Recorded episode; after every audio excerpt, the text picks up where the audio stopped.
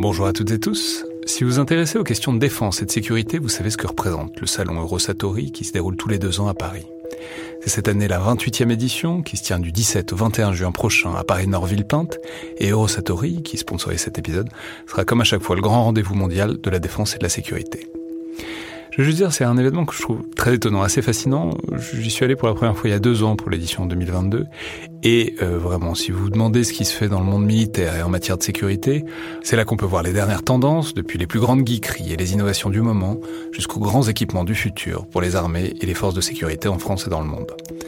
Bref, si vous intéressez de près à ce monde-là, c'est le moment de vous inscrire pour ce qui sera la plus grande édition de l'histoire du salon, avec plus de 1900 exposants et 60 000 visiteurs, vous pouvez le faire en allant sur eurosatori.com.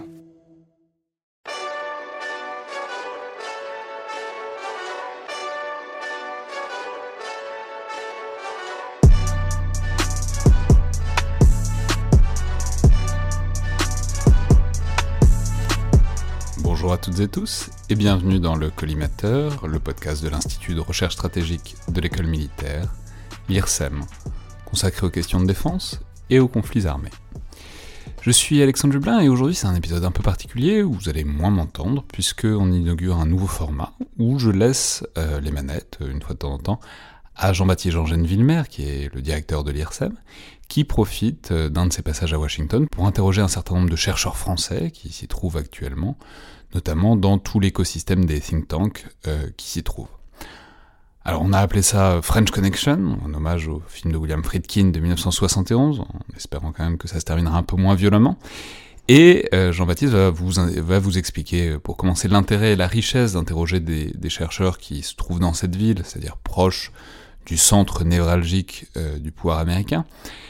Mais je vais simplement déblayer un peu le sujet en ajoutant que c'est vraiment quelque chose d'utile d'essayer de voir ainsi les choses depuis les États-Unis.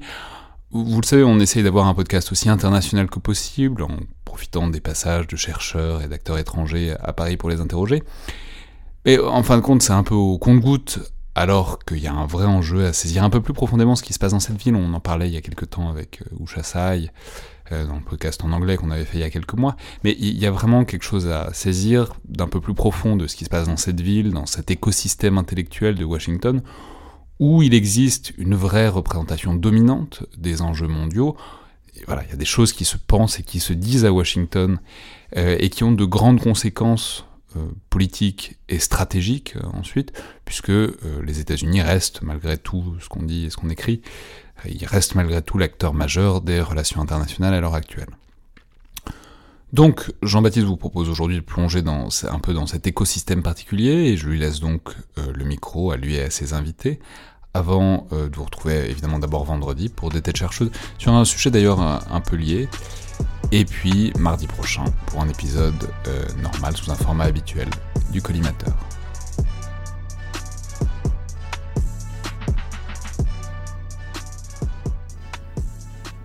Bonjour à toutes et tous, je suis Jean-Baptiste Jean-Jeanne Villemer, directeur de l'IRSEM, et je suis heureux de vous présenter ce nouveau format du collimateur intitulé French Connection et enregistré depuis Washington DC aux États-Unis. Le principe est le suivant. Plusieurs fois par an, tous les trimestres environ, à l'occasion d'un de mes passages aux États-Unis, je réunirai plusieurs chercheurs et experts français qui vivent et travaillent sur place pour faire un tour d'horizon de l'actualité internationale vu du débat washingtonien. Alors pourquoi délocaliser le collimateur à Washington en particulier? Parce qu'il y a dans cette ville un écosystème intellectuel très particulier, avec une densité exceptionnelle de think tanks et d'universités d'excellent niveau, qui attire les meilleurs spécialistes du monde entier.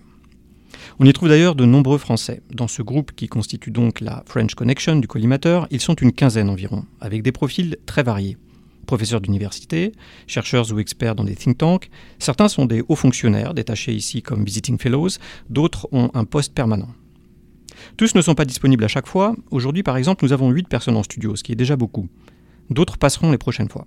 Au menu de ce premier épisode, une introduction sur cet écosystème washingtonien pour mieux comprendre où nous mettons les pieds. Puis on parlera relations transatlantiques et Europe, Moyen-Orient, Russie et Arctique. Le tout évidemment saupoudré de campagne présidentielle américaine puisque nous sommes en 2020 et que sur chacun de ces sujets, le débat américain est aussi un débat entre les différents candidats. Nous sommes le lundi 24 février, il est pertinent de le rappeler car certains sujets sont susceptibles d'évoluer rapidement. Il est 10h ici à Washington et nous enregistrons dans les locaux de l'Atlantic Council.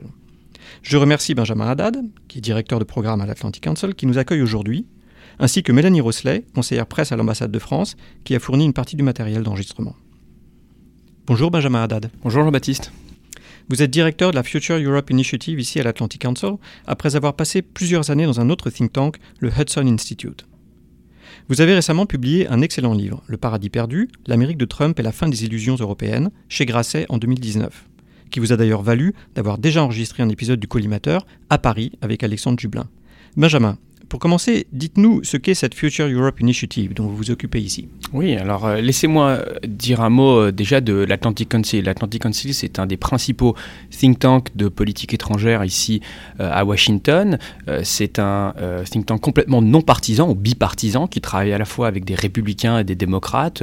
sur notre conseil d'administration, nous avions Madeleine Albright, mais aussi Steve Hadley, qui était le conseiller national de la sécurité de, de George Bush, mais avec une mission, avec des vraies euh, euh, valeurs, euh, qui est de promouvoir l'engagement international des États-Unis auprès de ses alliés, au premier rang desquels la relation transatlantique, la relation avec l'Europe, d'où le nom Atlantic Council, même si au cours des, au fil des décennies, l'Atlantic Council s'est développé avec aujourd'hui 13 centres qui vont d'un centre d'Amérique latine, sur le Moyen-Orient, des centres sur les questions cyber, un centre contre, de lutte contre la désinformation, un centre sur l'Ukraine et, et l'Eurasie. Donc je dirige le programme Future Europe Initiative qui se focalise surtout sur l'Europe, mais euh, l'Europe avec vraiment un, angle sur l'Union européenne. L'objectif, c'est d'expliquer l'Union européenne, à la fois euh, les développements à Bruxelles, mais aussi les États membres, euh, aux Américains, un public américain qui ne comprend pas l'importance stratégique de l'acteur européen, qui, voire, y est hostile, hein, quand on voit aujourd'hui ce qu'on entend venant de la Maison-Blanche ou d'une partie du Parti républicain, dans une ville qui souvent, quand elle pense Europe, pense essentiellement à l'OTAN, aux questions de sécurité et de défense. Ça a été d'ailleurs souvent le cas à l'Atlantic Council, on a un programme important sur les questions de sécurité et sur, et sur l'OTAN.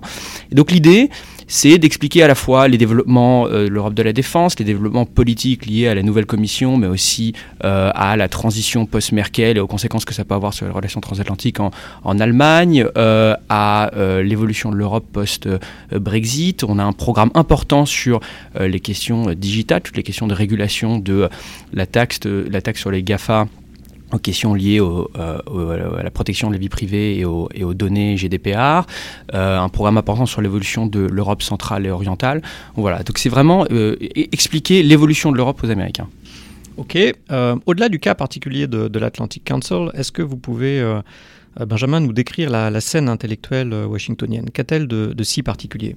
C'est ce que vous avez dit tout à l'heure dans votre introduction. on a un écosystème très riche, très divers, avec de très nombreux think tank. Et je pense que ce qui est intéressant au-delà de ça, c'est de voir euh, l'influence qu'ils ont dans le processus de décision politique, la perméabilité avec l'administration. Chaque nouveau président américain doit nommer plusieurs milliers de personnes dans son administration, au département d'État, au Pentagone, les ambassadeurs. Et généralement, ce sont les think tanks qui forment qui, des véritables antichambres du pouvoir dans lesquelles chaque nouveau président va, va piocher euh, les membres de son administration. Donc on n'est pas dans une continuité des administrations et des politiques publiques, euh, comme on le voit euh, en France ou dans d'autres pays européens. Est-ce que ça veut dire du coup que les, think tanks ici sont, sont partisans? Alors, ça dépend desquels. Vous avez des think tanks qui sont ouvertement partisans, qui sont indépendants hein, sur le plan intellectuel, mais effectivement qui sont euh, orientés plutôt républicains ou conservateurs, plutôt démocrates ou progressistes. Vous avez des think tanks non, non partisans.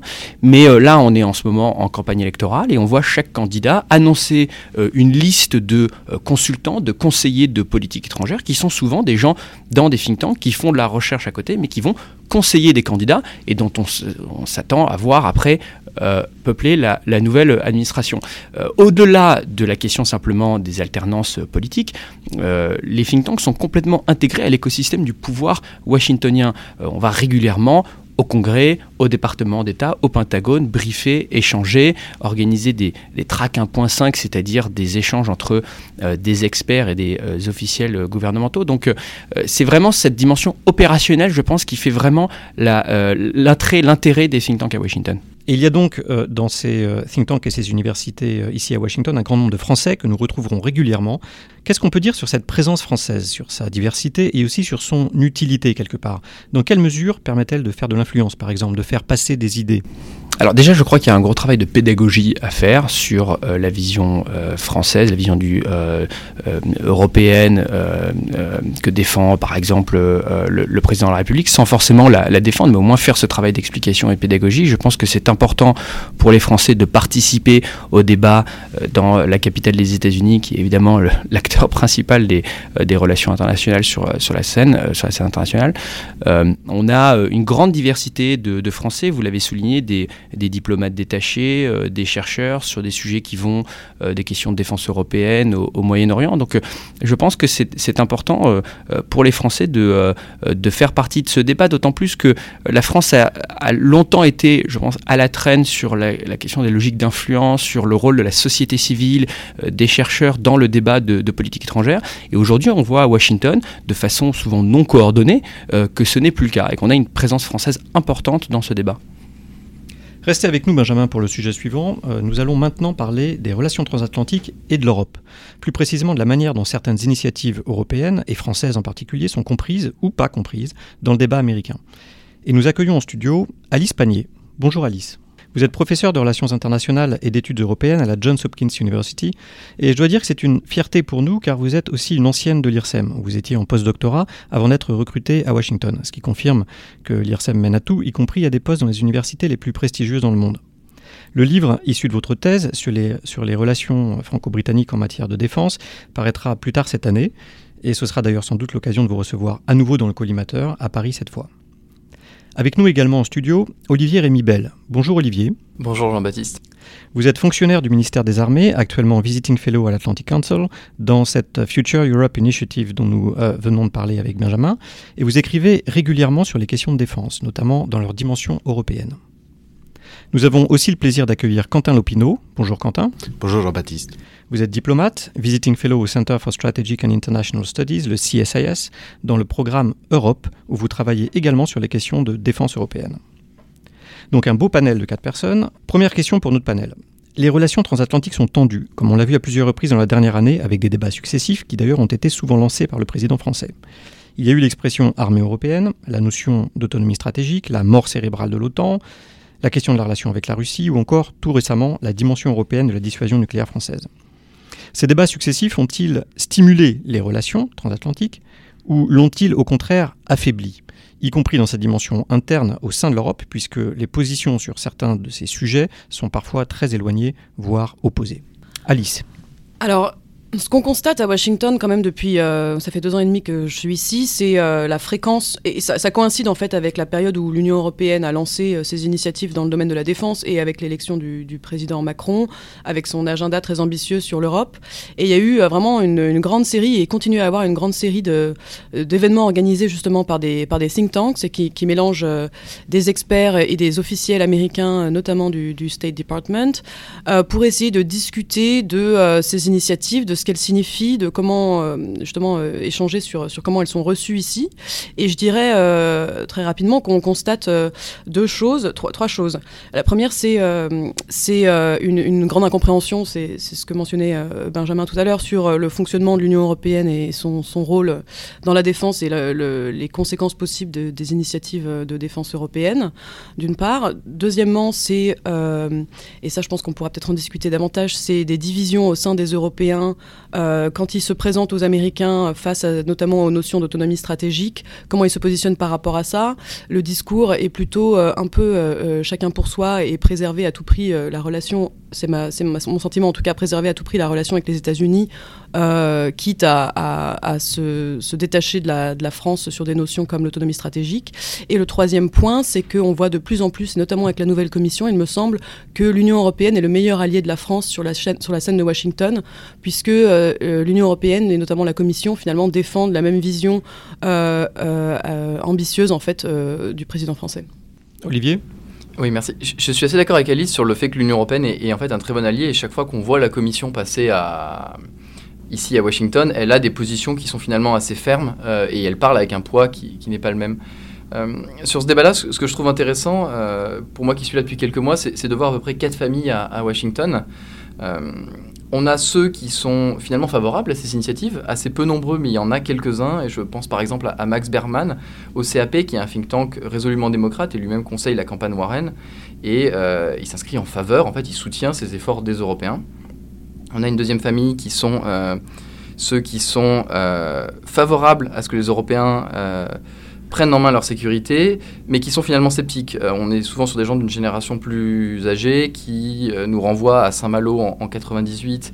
Et pour eux, euh, ça fait 5 ans, ça fait, ça fait la cinquième ou la sixième fois qu'on tente de relancer l'Europe de la défense. Pourquoi est-ce que ça serait différent cette fois-ci? La troisième famille est un petit peu plus favorable, c'est ceux qui souhaitent que les Européens fassent davantage, qui pensent que les efforts en cours, le Fonds européen de défense, la coopération structurée permanente, peuvent conduire à quelque chose, mais mais qui ont de vraies questions sur, euh, sur ce que ça a en termes d'impact euh, sur l'interopérabilité, sur le découplage. C'est un peu les, héritiers de Madeleine Albright. Et enfin, la dernière famille, euh, la plus agressive, c'est ceux qui sont en réalité motivés par des questions commerciales, par des questions de marché d'armement européen, et qui souvent vont utiliser la rhétorique des trois premières familles pour, pour habiller en fait leurs arguments. Oui, je suis fondamentalement d'accord avec tout cela. Euh, je rajouterais un élément un peu schizophrénique du débat euh, washingtonien sur la question européenne et notamment la question de l'autonomie stratégique. Euh, il faut euh, toujours se rappeler qu'on est dans une ville qui a voté à 95% pour Hillary Clinton, euh, qui déteste le président Trump et sa vision de politique étrangère. on voit assez peu de supporters de Bernie Sanders aussi dans les think tanks ou dans le débat stratégique américain. L'immense majorité des gens autour de nous soutiennent plutôt des candidats plus traditionnels et centristes et internationalistes, transatlanticistes comme Joe Biden ou, ou Pete Buttigieg.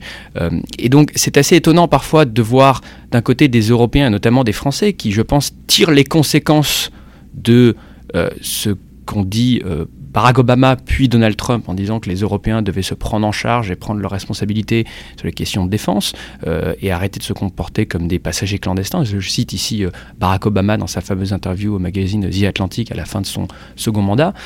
Et d'un autre côté, une élite de Washington qui, elle, est toujours très attachée à, euh, une forme d'âge d'or des relations transatlantiques et euh, qui voit d'un mauvais œil ces, euh, ces, développements et qui s'inquiète de voir des Européens peut-être tirer des conséquences trop durables de la rhétorique des présidents américains. Et à mon avis, la rhétorique du du prochain président, que ce soit un second mandat de Donald Trump ou que ce soit un mandat de euh, Bernie Sanders, une forme de retrait progressif des États-Unis euh, d'Europe. Donc euh, c'est vrai que quand on est notamment français et qu'on essaie sans être hostile du tout à la relation transatlantique, mais à aussi euh, encourager les Européens à prendre plus de responsabilités. C'est vrai que l'hostilité que l'on, ou l'incompréhension, ou l'inquiétude que l'on entend de, la part de beaucoup de nos interlocuteurs, que ce soit euh, au département d'État, au Pentagone ou dans les think tanks, est souvent parfois un peu surprenante. Quentin? C'est finalement sur ce point qu'il y a eu une évolution euh, dans le débat à Washington, qui tient au fait que beaucoup de spécialistes des questions européennes à Washington euh, ont cru pendant un moment que euh, on pouvait revenir finalement à l'état euh, pré-Trump de la relation transatlantique, un peu fantasmée comme une relation harmonieuse. ce constat étant désormais passé pour beaucoup, eh bien, un certain nombre d'entre eux ont vu euh, la proximité qu'il y avait entre les propositions euh, typiquement faites par euh, le président français, mais par d'autres, pour que les Européens assument davantage de responsabilités pour leur propre sécurité, avec les demandes des États-Unis anciennes qui n'ont pas débuté avec Donald Trump, d'un meilleur partage du fardeau avec les Européens. Et donc il y a cette, il y a cette disposition qui évolue quand même un petit peu, et cette, cette compréhension de la complémentarité qui peut exister au-delà des vieux clivages et des vieux débats des années 90 sur l'Europe de la défense contre l'OTAN au détriment de la relation transatlantique, comme finalement ceci peut converger vers un nouvel équilibre dans la relation transatlantique, euh, mais évidemment, ça n'est pas la position euh, large de l'administration. Ben Oui, je, voudrais juste dire qu'en fait, ce qui est intéressant, euh, et on va en parler évidemment aujourd'hui, c'est que tout cela s'inscrit dans une crise plus profonde de la puissance américaine. Et un, débat vraiment sur le rapport des Américains à leur propre rôle sur la scène internationale, à leur propre leadership, une crise que l'on voit à la fois chez les républicains et les démocrates. Et donc le rapport à l'Europe, le rapport à tous ces sujets, vraiment, il doit aussi s'inscrire dans ce débat plus profond que les Américains sont en train d'avoir avec eux-mêmes. Et qui est une conséquence évidemment, peut-être une conséquence durable de la fin de la guerre froide, de la disparition d'un euh, adversaire stratégique euh, majeur, une, évidemment une conséquence de la guerre en Irak et euh, des échecs des États-Unis au Moyen-Orient, et probablement aussi de conséquences plus profondes de la, de la crise financière. Et peut-être aussi d'une révolution technologique et numérique qui implique une utilisation massive des réseaux sociaux. Absolument. Alors dans le domaine euh, de la défense, le président Macron a fait euh, deux interventions importantes récemment. Euh, dans, le dernier mois, il y a eu son grand discours du 7 février à l'école de guerre sur la stratégie de défense et la dissuasion nucléaire en particulier. Et il y avait aussi son intervention à la conférence de, sécurité de Munich le 15 février. Est-ce que ces interventions ont été ici à Washington commentées? Qu'est-ce qu'on en a dit? Quentin? Elles ont été largement commentées parce que la France est identifiée, euh, ou bien par ceux qui euh, ont de la sympathie pour ses propositions, ou bien par ses détracteurs, comme euh, l'État en Europe qui présente une vision de ce, que doit être la, sécurité des Européens et un possible nouvel équilibre pour la relation transatlantique. globalement, je dirais que dans ce microcosme de Washington des think tanks, les propositions ont été plutôt bien accueillies sur le fond. Euh, ont beaucoup souligné, un, le volontarisme qui contraste euh, de la France par rapport à ses partenaires européens, et notamment l'Allemagne, euh, et puis par ailleurs, voilà, des messages très rassurants qui ont été reçus à Washington dans les mots du président de la République sur l'engagement de la France dans l'OTAN, l'absence de compétition. Donc ça, ça, ça, a été clairement reçu comme tel. Et finalement, le, le point d'inquiétude à Washington, comme il me semble ailleurs en Europe, c'est dans quelle mesure est-ce que ce discours euh, français euh, reçoit le soutien de la majorité euh, des Européens et donc dans quelle mesure est-ce qu'il représente vraiment une offre européenne faite aux États-Unis? Alice? Oui, un petit contrepoint là-dessus, c'est que je trouve quand même que il y, a un effet d'habitude en fait qui se crée avec les les déclarations, les discours euh, successifs euh, du président Macron, son interview dans The Economist. Donc à la fois, euh, il a déjà tellement dit entre l'autonomie stratégique, l'armée européenne, la mort cérébrale de l'OTAN, qu'il euh, y a un effet de surprise qui n'est plus là, c'est-à-dire qu'on s'habitue, de la même manière que les Européens s'habituent à Trump, euh, les Américains s'habituent au grand discours euh, du président Macron, donc il y a moins de réactions, on va dire, épidermiques. Ça ne veut pas forcément dire qu'il y a derrière un, accord. Hein.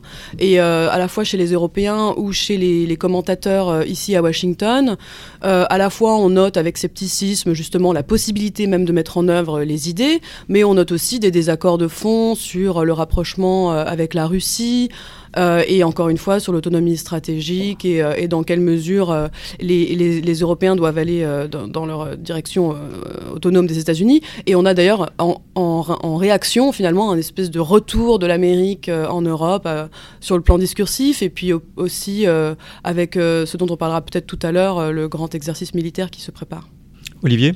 Ce qui était quand même intéressant, je, trouve, sur, euh, sur ces deux discours, c'est qu'ils ont été bien accueillis à la fois sur leur ton, euh, et en ce sens, ils sont un peu le, contrepoint de l'interview à The Economist, qui était le pavé dans la mare. Ces deux discours-là sont au contraire beaucoup plus apaisés, beaucoup plus calmes, beaucoup plus intellectuels, et à la fois sur leur contenu, c'est-à-dire que The Economist, c'était le coup de pied dans la fourmilière, les deux discours, c'était la réponse de que propose-t-on derrière. Et, et, en ce sens, c'est aussi pour ça qu'ils ont été mieux accueillis dans euh, le milieu des think tanks ici à Washington. Euh, l'autre aspect qui a été, à mon sens, un peu guetté, et tu l'évoquais Alice, c'est la Russie. Euh, c'est ça, au fond, euh, un, des prismes par lequel est lue la position française, et clairement la position française sur plein d'autres sujets, sur l'Europe de la défense, sur l'élargissement dans les Balkans. et, c'est pour ça quand, quand Macron parle de sa politique russe à, Munich en disant je ne suis pas pro-russe, anti-russe, je suis pro-européen. Mm-hmm. c'est ce genre de choses qui résonnent. Mais Ben, tu étais à Munich, donc tu, tu as peut-être mieux vu ce, Oui, plusieurs, plusieurs points là-dessus. Déjà, ce qui avait vraiment été le pavé dans la mare, comme l'a dit Olivier, euh, c'est euh, l'interview à The Economist. Là, effectivement, qui a été abondamment commenté pendant des semaines. Je crois que même euh, au niveau des think tanks, on a tous été un petit peu surpris. Et, c'est ce qui montre d'ailleurs l'importance d'avoir des... sollicité d'ailleurs. Très sollicité. Très sollicité, avec d'ailleurs bah, souvent des gens qui nous disaient, il, évidemment qu'il a raison, mais il ne faut pas le dire. Quand on est chercheur et quand on est think tank, justement, il faut jeter des pavés dans la mare, il faut pouvoir s'exprimer, avoir un débat ouvert. C'est là d'ailleurs qu'on voyait tout l'intérêt d'avoir des Français dans les think tanks, et encore une fois, pas forcément pour être favorable à la vision du président de la République, mais au moins pour pouvoir l'expliquer, pour faire un travail de pédagogie, pour essayer de, euh, de contextualiser au-delà euh, des fantasmes euh, éventuels, notamment sur des sujets comme la Russie ou comme l'élargissement aux Balkans, qui en moment été très mal compris ici. Ça, c'est un premier point. deuxième point, il y a toujours des inquiétudes sur la vision du président ici à Washington, notamment sur la Russie, où on a beaucoup parfois, voire de, de théories du complot, ou en tout cas euh, euh, d'incompréhension. Non, mais qui lirait, euh, par exemple, des décisions qui n'ont rien à voir. J'ai souvent entendu des gens me demander si la l'opposition initiale à l'ouverture des négociations d'élargissement avec l'Albanie et la Macédoine du Nord avait un rapport avec l'ouverture à la Russie. Si c'était un deal avec Poutine, évidemment que non. En fait, il suffit de lire les déclarations pour comprendre vraiment quelle est l'intention stratégique du président quand il parle avec, avec Vladimir Poutine. Mais peut-être un peu de mauvaise foi, peut-être manque de temps ou, euh, ou euh, incompréhension. En tout cas, c'est vrai que euh, ici, ce, travail n'était pas fait. Donc c'est là que c'est intéressant, je pense, euh, d'avoir des Français.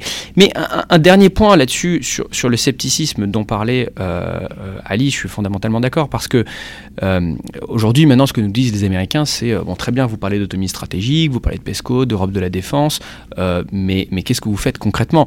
Je lisais ce matin un article qui disait que les budgets de l'Europe de la défense ont été euh, réduit à portion congrue euh, dans les nouvelles négociations budgétaires de l'Union européenne. C'est vrai que en termes de crédibilité pour les Européens, euh, c'est extrêmement dommageable ici à, Washington. Et les Américains ont beau jeu de nous dire que malgré le discours de retrait de Barack Obama et, Donald Trump, ce sont toujours les Américains qui sont le plus présents dans les opérations de réassurance de l'OTAN en Pologne et dans les États baltes, que les Américains continuent. Alors, on peut penser que c'est peut-être la bureaucratie qui est toujours en pilote automatique contre les décisions politiques du, du président, mais c'est vrai aujourd'hui que euh, les Européens n'ont pas prouvé à Washington qu'ils étaient capables euh, de, se prendre en charge et, je pense que la plupart des, Français sont extrêmement frustrés euh, de cette situation. Alors on parle souvent du retrait américain du monde et on va en parler tout à l'heure euh, au sujet du, Moyen-Orient, mais concernant l'Europe, c'est plutôt un débarquement en fait qu'on assiste en ce moment puisque 11 000 soldats américains vont bientôt rejoindre les 9 000 qui sont déjà positionnés en Europe pour un exercice militaire majeur de très grande ampleur en mai-juin qui rassemblera 37 000 militaires de l'OTAN et dont le scénario est l'attaque en 2028 d'un des membres de l'Alliance. Alors comment cet exercice qui est intitulé euh, Defender Europe 20 est-il présenté ici à Washington? Comment est-il euh, justifié? Euh, Et pourquoi est-il d'ailleurs particulièrement significatif en matière de mobilité des forces en Europe? Olivier? Oui, c'est un exercice qui est, assez intéressant puisque c'est quelque chose que les États-Unis avaient l'habitude de faire en fait durant la guerre froide. C'était Reforger, Return of Forces to Germany, qui a été arrêté depuis. Euh, et, donc on, retrouve le même volume d'exercices, on retrouve ce genre de débarquement massif euh, qu'on n'avait plus depuis la guerre froide. Euh, ce qui est à la fois important militairement et politiquement. Militairement, l'idée, c'est de dire la crédibilité de notre posture à l'Est repose sur notre capacité à, venir renforcer rapidement les troupes qui y sont. c'est pour ça qu'on peut avoir une présence avancée, rehaussée, relativement légère. Et donc, on a besoin de tester ces mécanismes. Et d'autre part, politiquement, euh, comme on le disait, c'est un moyen aussi pour les États-Unis euh, de mettre en avant leur engagement en Europe. Euh, et d'ailleurs, on voit beaucoup, à la fois de nostalgiques de la guerre froide disant regardez, on est de retour, et, à la fois d'Américains qui en profitent pour souligner par les chiffres et par l'exemple leur présence. L'autre aspect euh, pour lequel c'est politiquement important, c'est pour la relation entre l'UE et l'OTAN. Euh, en, fait, concrètement, ces, histoires de, renforcement reposent sur la capacité à circuler en Europe. Or, on a plusieurs problèmes, euh, à la fois des questions d'infrastructure, où en fait les, les, anciens pays du pacte de Varsovie, par exemple, ont des diamètres de rails différents ou ce genre de choses, et à la fois des problèmes juridiques de passage de frontières. Et en 2018, le sujet avait pris une certaine importance au moment du sommet de l'OTAN, et on en avait fait un des exemples les plus prometteurs de la coopération UE-OTAN en montrant que l'Union européenne, justement, par le financement d'infrastructures ou par l'alignement réglementaire, pouvait permettre de régler ces questions de mobilité. Et aujourd'hui, justement, ici, les, think tankers américains et les gens qui s'intéressent au sujet ont, manifestent un certain scepticisme en fait sur la réponse de l'Union européenne. On parlait tout à l'heure des négociations du cadre budgétaire, du cadre financier pluriannuel où l'enveloppe mobilité militaire est réduite à, portion congrue, euh, et, ça alimente également euh, cette, crainte que les Européens ne soient pas en mesure de, délivrer sur leur capacité, sur ce qu'ils ont promis en matière de défense. Quentin? Ce que dit Olivier est tout à fait juste, et je, crois que ce point euh, de la mobilité militaire essentielle pour comprendre la valeur de l'exercice. Euh, c'est fondamentalement un exercice qui a pour objet de renforcer la crédibilité de la posture de l'OTAN, qui repose effectivement sur une présence euh, assez légère finalement dans ces pays, que présence avancée renforcée euh, des États baltes, de la Pologne et un dispositif un peu, un peu analogue mais différent en Roumanie et en Bulgarie. il ne faut pas à mon sens, surinterpréter non plus la valeur politique de cet exercice, euh, qui ne signifie pas une inversion euh, de tendance quant à l'évolution des forces américaines euh, en Europe.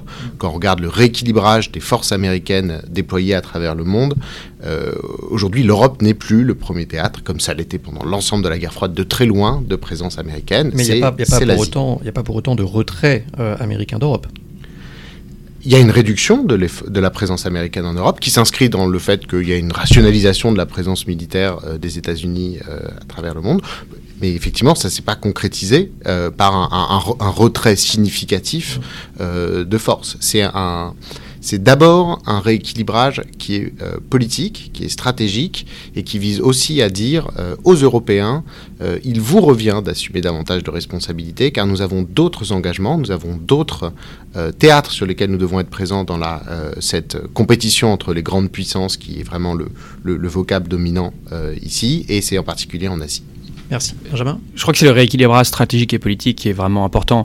Euh, le nombre de troupes en Europe relevé d'une inertie bureaucratique. Ce qui est important, c'est la volonté politique et le signal qui est envoyé. Et on voit que l'Europe perd de sa centralité stratégique pour la plupart des décideurs euh, politiques américains. Et on voit aussi euh, une, réduction de la, volonté d'intervenir sur des théâtres qui ont un impact considérable sur la sécurité des Européens. On l'a vu évidemment en, Syrie avec à la fois Barack Obama et Donald Trump. Et si demain on avait une crise majeure à la périphérie de l'Union européenne comme les Balkans dans les années 90 ou demain euh, la Libye ou ailleurs, je ne pense pas qu'on verrait, quelle que soit l'administration américaine, même si c'était Joe Biden, le démocrate libéral interventionniste, je ne pense pas qu'on verrait beaucoup de euh, volonté politique pour intervenir euh, en faveur des Européens. Alors justement, une, question sur la campagne présidentielle américaine, euh, Biden et, les autres, sur tous ces sujets, sur la relation transatlantique en général.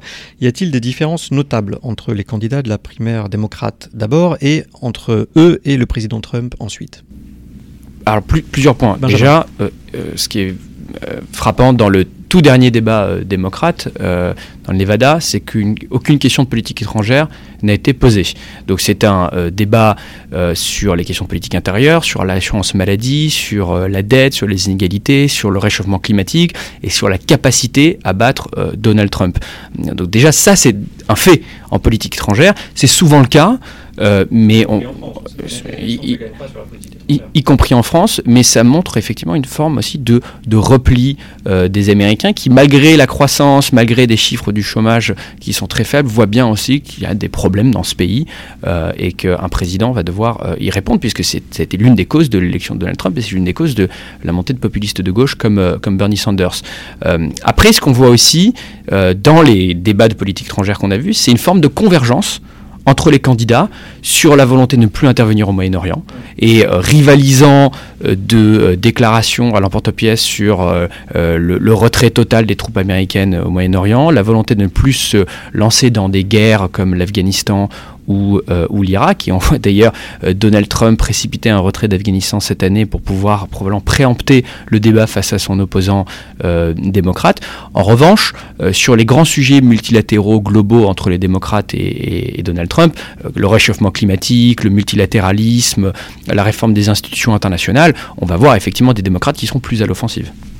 Olivier Oui, Ben a raison, c'est assez intéressant de voir la place euh, que ça occupe dans les débats. Il y a un débat où on a beaucoup parlé de politique étrangère, c'est celui qui s'est tenu en janvier à l'issue de la séquence euh, avec l'assassinat de Soleimani, où là, pour le coup, et ça peut être intéressant pour les, auditeurs d'aller le regarder, on a à peu près 45 minutes sur la politique étrangère, ce qui est assez rare finalement dans, un débat.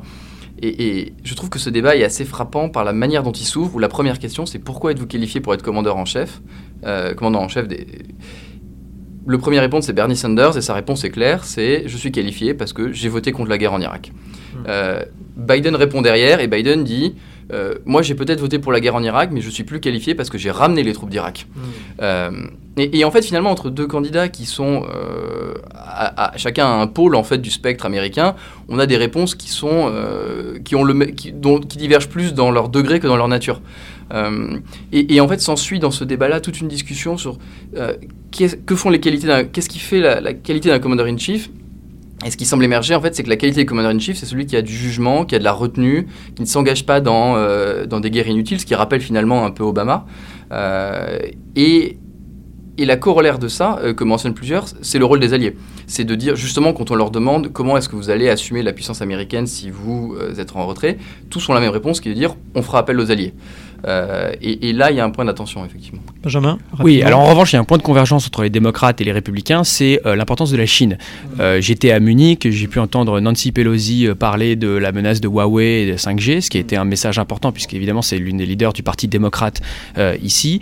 et on, on, va voir les, les, démocrates rivaliser de, de, de, discours sur le, la rivalité avec, avec la Chine. et, mais je pense effectivement, côté démocrate, avec une approche plus multilatérale et plus ouverte aux alliés, notamment aux alliés européens, à la volonté de travailler ensemble pour contrer euh, la, menace stratégique que représente la Chine pour les décideurs américains. Alors justement, sur cette question, euh, précisément la question de, la Chine et, plus précisément la, question de la 5G qui est à l'intersection des relations transatlantiques et de la relation euh, avec, la Chine. Il faut rappeler d'abord pour nos auditeurs que le, les Américains ont banni la compagnie chinoise Huawei, qui est soupçonnée d'utiliser cette technologie de la 5G à des fins d'espionnage, mais pas les Européens, en tout cas pas les britanniques qui vont faire affaire avec Huawei pour la partie non critique de leurs infrastructures, ce qui a jeté un certain froid dans la relation d'ailleurs entre les États-Unis euh, et le Royaume-Uni. Euh, donc dans un contexte de, Great Power Politics où les Américains s'intéressent surtout en ce moment à leur rivalité avec la Chine, en quoi est-ce que cette affaire euh, est-elle aussi un enjeu pour la relation transatlantique? Alice euh, oui, juste un petit point là-dessus, c'est que ce qui est frappant, c'est qu'en fait les États-Unis euh, se, se retirent peut-être euh, partiellement militairement, euh, se sont retirés militairement de l'Europe, du théâtre européen, euh, voilà, on, l'a déjà mentionné, mais finalement la question euh, de la Chine et de la 5G et des technologies, euh, des, normes et des standards, de l'intelligence artificielle, etc., de l'espace, tout ça fait, fait en fait revenir l'Europe dans le giron américain, puisqu'il euh, est absolument fondamental pour les États-Unis d'avoir l'Europe de leur côté dans euh, leur engagement dans cette Great Power Competition avec la Chine. Et là, il se trouve aussi que c'est des domaines, la technologie les normes, les standards, où l'Union européenne, à nouveau, euh, joue un rôle très important et de plus en plus important. Et en fait, d'une certaine manière, que ce soit, euh, même si politiquement c'est peu présent, il y a quand même de plus en plus de discussions entre les États-Unis et l'Union européenne sur euh, comment faire converger nos approches sur la 5G, sur l'intelligence artificielle, sur les normes pour les technologies de demain. Donc ça présente finalement une forme d'opportunité et je dirais qui est transpartisane, puisque même les républicains, d'une certaine manière, même si on n'est pas d'accord sur l'approche tout tout confrontation euh, face à la Chine, il y a euh, des, deux côtés euh, de, spectre politique américain une nécessité d'engager euh, l'Europe dans cette discussion. Est-ce qu'on peut dire que si l'Europe reste une préoccupation qui est peut-être parfois majeure à, à Washington, c'est du coup en grande partie grâce ou à cause de la Chine? En partie. Alors après, il euh, y a l'approche américaine qui est de dire euh, faites comme nous. Euh, on va pas s'inspirer de la manière dont vous vous faites les choses. Vous devez faire comme nous. Et ça, en fait, et ça, ça, ça, ça, ça se voit sur la Russie, euh, sur l'Iran, comme sur la Chine. Donc évidemment, là, c'est à l'Europe de, de se défendre. Et quand on parle d'autonomie stratégique, évidemment, on parle pas uniquement d'autonomie stratégique uniquement face aux États-Unis, mais aussi face à la Chine. Mmh. Et donc, ça, tout, tout, tout, est lié finalement. Euh, et, euh, et, le rôle de l'Union européenne, encore une fois, est de plus en plus important. Quentin? C'est finalement cette, contradiction entre euh, euh, des messages qui sont très forts et parfois euh, franchement hostiles à l'égard des alliés européens et de l'Union européenne, et l'importance des enjeux qui devraient naturellement rapprocher les Américains et les Européens sur la question de ces nouvelles normes, sur l'intelligence artificielle, même sur le, sur le commerce l'enjeu euh, de la relation transatlantique, euh, c'est précisément de parvenir à, euh, un accord entre Européens et Américains pour ensuite défendre ces normes à, l'échelle mondiale. Et aujourd'hui, c'est cette situation qui est, qui est impossible à générer. pour des raisons politiques. Et on l'a bien vu avec l'épisode Huawei, où finalement les Britanniques avaient préannoncé leur décision très longtemps à l'avance. Et il y a eu une approche très confrontationnelle de la part de l'administration, les menaçant, leur disant attention, euh, euh, il y aura des répercussions très graves si vous décidez d'aller de l'avant. Euh, les Britanniques, de manière cohérente finalement, ont déroulé leur décision avec ce qu'ils pouvaient de, de pédagogie. et derrière, les Américains se rendent compte que, en réalité, ils n'ont pas vraiment de mesures pour forcer les Européens euh, à agir dans ce sens. Ben Oui, c'est évident, évident que les Américains vont avoir besoin d'alliés euh, dans cette euh, confrontation stratégique avec euh, la Chine, puisqu'il ne s'agit pas avant tout d'une confrontation de type militaire, mais, mais, vraiment de, quel type de mondialisation, quelles sont les règles, les standards et les normes qu'on veut pour le commerce international, pour le développement de nouvelles technologies, pour la vie privée, l'intelligence artificielle. Et de ce côté-là, avoir les Européens, et je dirais même l'Union européenne à ses côtés, est absolument fondamental. Et c'est ça qui fera la différence, je pense, entre l'administration Trump et une administration démocrate. l'administration Trump a vu euh, la confrontation avec la Chine, euh, et j'irais Donald Trump lui-même d'ailleurs, euh, d'un point de vue uniquement bilatéral, avec une obsession d'ailleurs sur les chiffres du commerce international, sur les chiffres de déficit, pour essayer de les rééquilibrer et pour avoir des, petites victoires de court terme dont il peut se revendiquer lors de l'élection présidentielle, et effectivement une approche assez coercitive et brutale vis-à-vis des alliés européens sur les questions comme, comme la 5G. On verra, je pense, et, on a entendu le président dire que l'Union européenne était pire que la Chine, et on on s'inquiète tous d'une éventuelle guerre commerciale dans les mois à venir, euh, après euh, l'accord phase 1 euh, sur la question commerciale avec la Chine. On verra des démocrates probablement plus multilatéraux ouverts aux, alliés, mais, mais que les Européens ne se rassurent pas immédiatement, parce que ça voudra dire aussi probablement plus de pression justement sur ces sujets venant de la part d'une administration démocrate qui voudra des Européens à ses côtés. Merci Benjamin Haddad et Alice Panier. Merci beaucoup. Merci. Quentin Lopineau et Olivier Rémy Bell restent en studio pour un point sur le Sahel.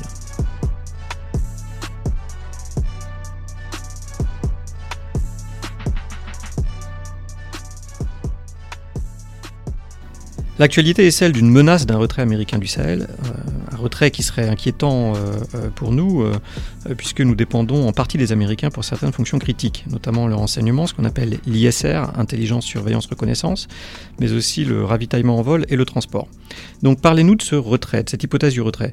Comment déjà il est justifié, expliqué côté américain, et à quoi il faut s'attendre dans les faits?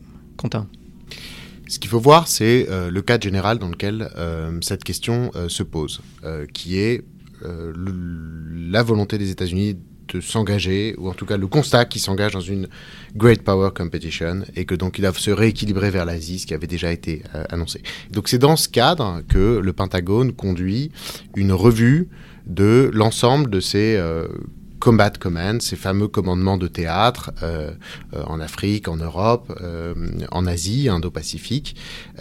et c'est le commandement africain, Africom, qui est le premier à faire l'objet de, de, cette revue. Et donc c'est dans ce cadre que est examinée la nécessité de maintenir ou de faire évoluer le dispositif américain en Afrique. Alors, c'est un sujet sur lequel l'intention, semble-t-il, euh, du secrétaire à la Défense, euh, M. Esper, a été de réévaluer à la baisse la présence américaine euh, au profit d'autres priorités plus élevées. ce qui évidemment pose des questions considérables pour la France, mais aussi pour la sécurité régionale.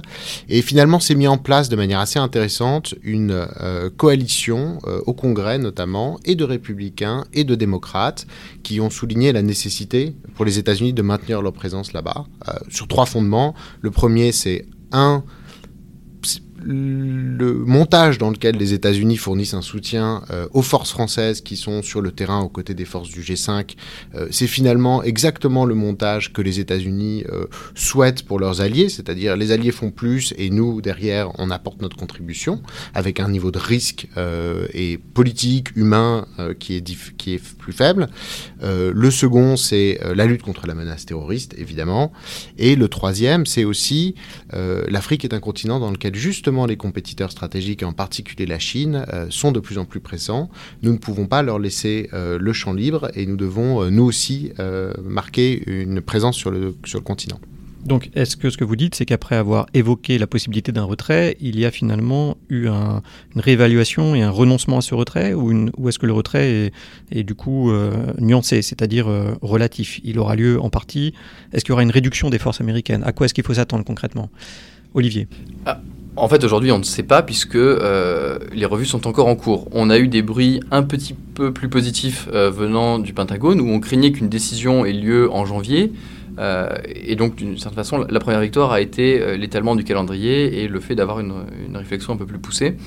on a eu également des déclarations un peu plus atténuées d'Esper qui disaient une réévaluation ne veut pas nécessairement dire une réduction, ce genre de choses. En réalité, il faudra sans doute s'attendre à ce qu'il y ait une reconfiguration d'une manière ou d'une autre de la présence américaine, euh, mais pas non plus de, rupture complète. Euh, si je peux permettre aussi de réagir à ce qu'on a dit tout à l'heure, j'ai le sentiment que ce retrait américain, en fait, ce retrait, cette étude d'un retrait américain est liée à la volonté de se refocaliser sur la compétition entre grandes puissances, mais est liée aussi au débat sur les guerres sans fin finalement. Euh, la présence américaine en Afrique, elle est liée à la lutte contre le terrorisme. C'est euh, dans un format plus petit euh, ce qui se passe en Afghanistan ou ce qui se passe au Moyen-Orient, et elle est prise en fait dans les, les mêmes débats. Et le deuxième élément intéressant, et celui que mentionnait Quentin, c'est effectivement le soutien euh, qu'a reçu la présence américaine de la part de membres démocrates ou républicains du Congrès. Euh, et, le fait en fait que ces questions africaines qui ne sont pas euh, le centre de l'agenda à Washington, les partiellement occupées parce qu'elles ont été intégrées dans une dimension transatlantique en fait. sont venus dans ce débat-là des gens qui n'étaient pas nécessairement intéressés par l'Afrique, mais qui l'étaient par la manière dont les États-Unis traitaient leurs alliés. et, et c'est ça qui a, qui a engendré en fait une réaction. Au Sahel, euh, toujours, les, Américains viennent de terminer un exercice militaire intitulé Flintlock avec une, trentaine de pays. Alors, dites-nous pourquoi c'est intéressant euh, et qu'est-ce que ça veut dire en particulier sur le, partage du fardeau, euh, ce fameux burden sharing qui préoccupe beaucoup les Américains, pas seulement dans le cadre de l'OTAN et pas seulement en Europe, mais aussi en Afrique. Olivier Flintlock, en fait, c'est un exercice que les Américains conduisent régulièrement.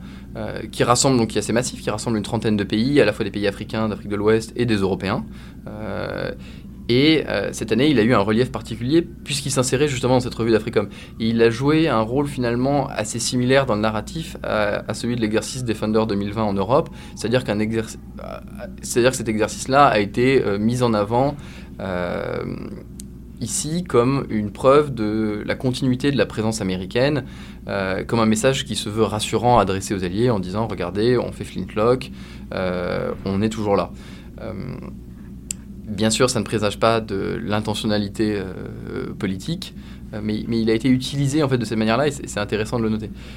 En, termes de burden sharing, là, où c'est intéressant, c'est qu'on a vu euh, les États-Unis appeler les autres Européens euh, à venir assister les Français, en fait. Euh, c'est des, réponses qu'on fait Esper ou qu'on fait Général Africom en disant nous nous retirons, mais nous demandons aux autres Européens de venir appuyer la France au Sahel.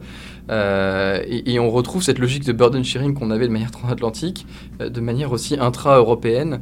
là où c'est plus inquiétant, qu'il faudrait éviter que il, ce, ne devienne une habitude américaine de dire aux Européens euh, que le burden sharing ne devienne une forme de burden shifting et, de repasser entièrement la balle euh, sur ce sujet-là. Mhm. Comme l'écrivait, je crois, euh, Quentin dans un, excellent papier sur War on the Rocks, c'était quand? C'était en 2019. L'Europe de la défense se construit aussi et peut-être même d'abord au Sahel. donc la, question est de savoir, avec l'exemple que vous venez de donner, Olivier, dans quelle mesure c'est pas les Américains qui parfois contribuent à cette construction de l'ordre de la défense euh, euh, au Sahel. Quentin? En, tout cas, ils font partie euh, clairement, quand on voit ce montage concret, les Américains font partie des solutions, de la manière dont les Européens peuvent envisager une présence en première ligne dans un environnement aussi exigeant que le Sahel, à la fois en termes d'intensité des, des, combats et juste de rigueur des, des éléments. Et c'est quelque chose d'intéressant dans ce débat qu'on évoquait tout à l'heure sur la relation transatlantique et l'Europe de la défense, de pouvoir, euh, à côté des initiatives sur euh, euh, la coopération structurée permanente, la création d'un fonds européen de défense et les, les, comment dire, les slogans qu'il y a eu sur l'autonomie stratégique, de leur dire non mais on a aussi un exemple concret en fait de ce que les Européens font en matière de défense. Il suffit de regarder au Sahel la diversité de la présence des Européens, même si évidemment c'est difficile, même si évidemment euh, on aurait besoin de plus de, soutien européen, mais cette présence multinationale européenne, c'est aussi quelque chose auquel les Américains sont sensibles lorsqu'ils euh, évaluent la manière euh, dont ils doivent continuer ou pas le soutien aux opérations françaises. Olivier? Ce qui est intéressant aussi avec cet engagement au Sahel, c'est la manière dont il va interagir, sur, agir sur la culture stratégique des Européens. Ils ont été par le passé engagés dans des coalitions, dans des environnements difficiles, mais où les États-Unis fournissaient la colonne vertébrale. C'était euh, par exemple le Levant. Ils ont été engagés dans des coalitions seules, mais dans des environnements un petit peu plus permissifs. Ça a été Euphor Chad. Et là, finalement, ils sont engagés dans un environnement qui est peu permissif et sans colonne vertébrale américaine. Ils vont devoir apprendre et ils apprennent à le faire par eux-mêmes. Et ça, ça va sans doute avoir un effet de transformation important sur la culture stratégique de pays comme l'Estonie ou le Danemark qui sont aujourd'hui présents. Merci Quentin Lopino et Olivier Rémibel. Merci Jean-Baptiste. Merci.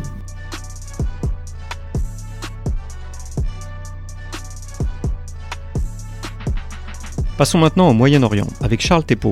Bonjour Charles. Bonjour. Vous êtes diplomate, visiting fellow au Washington Institute for Near East Policy.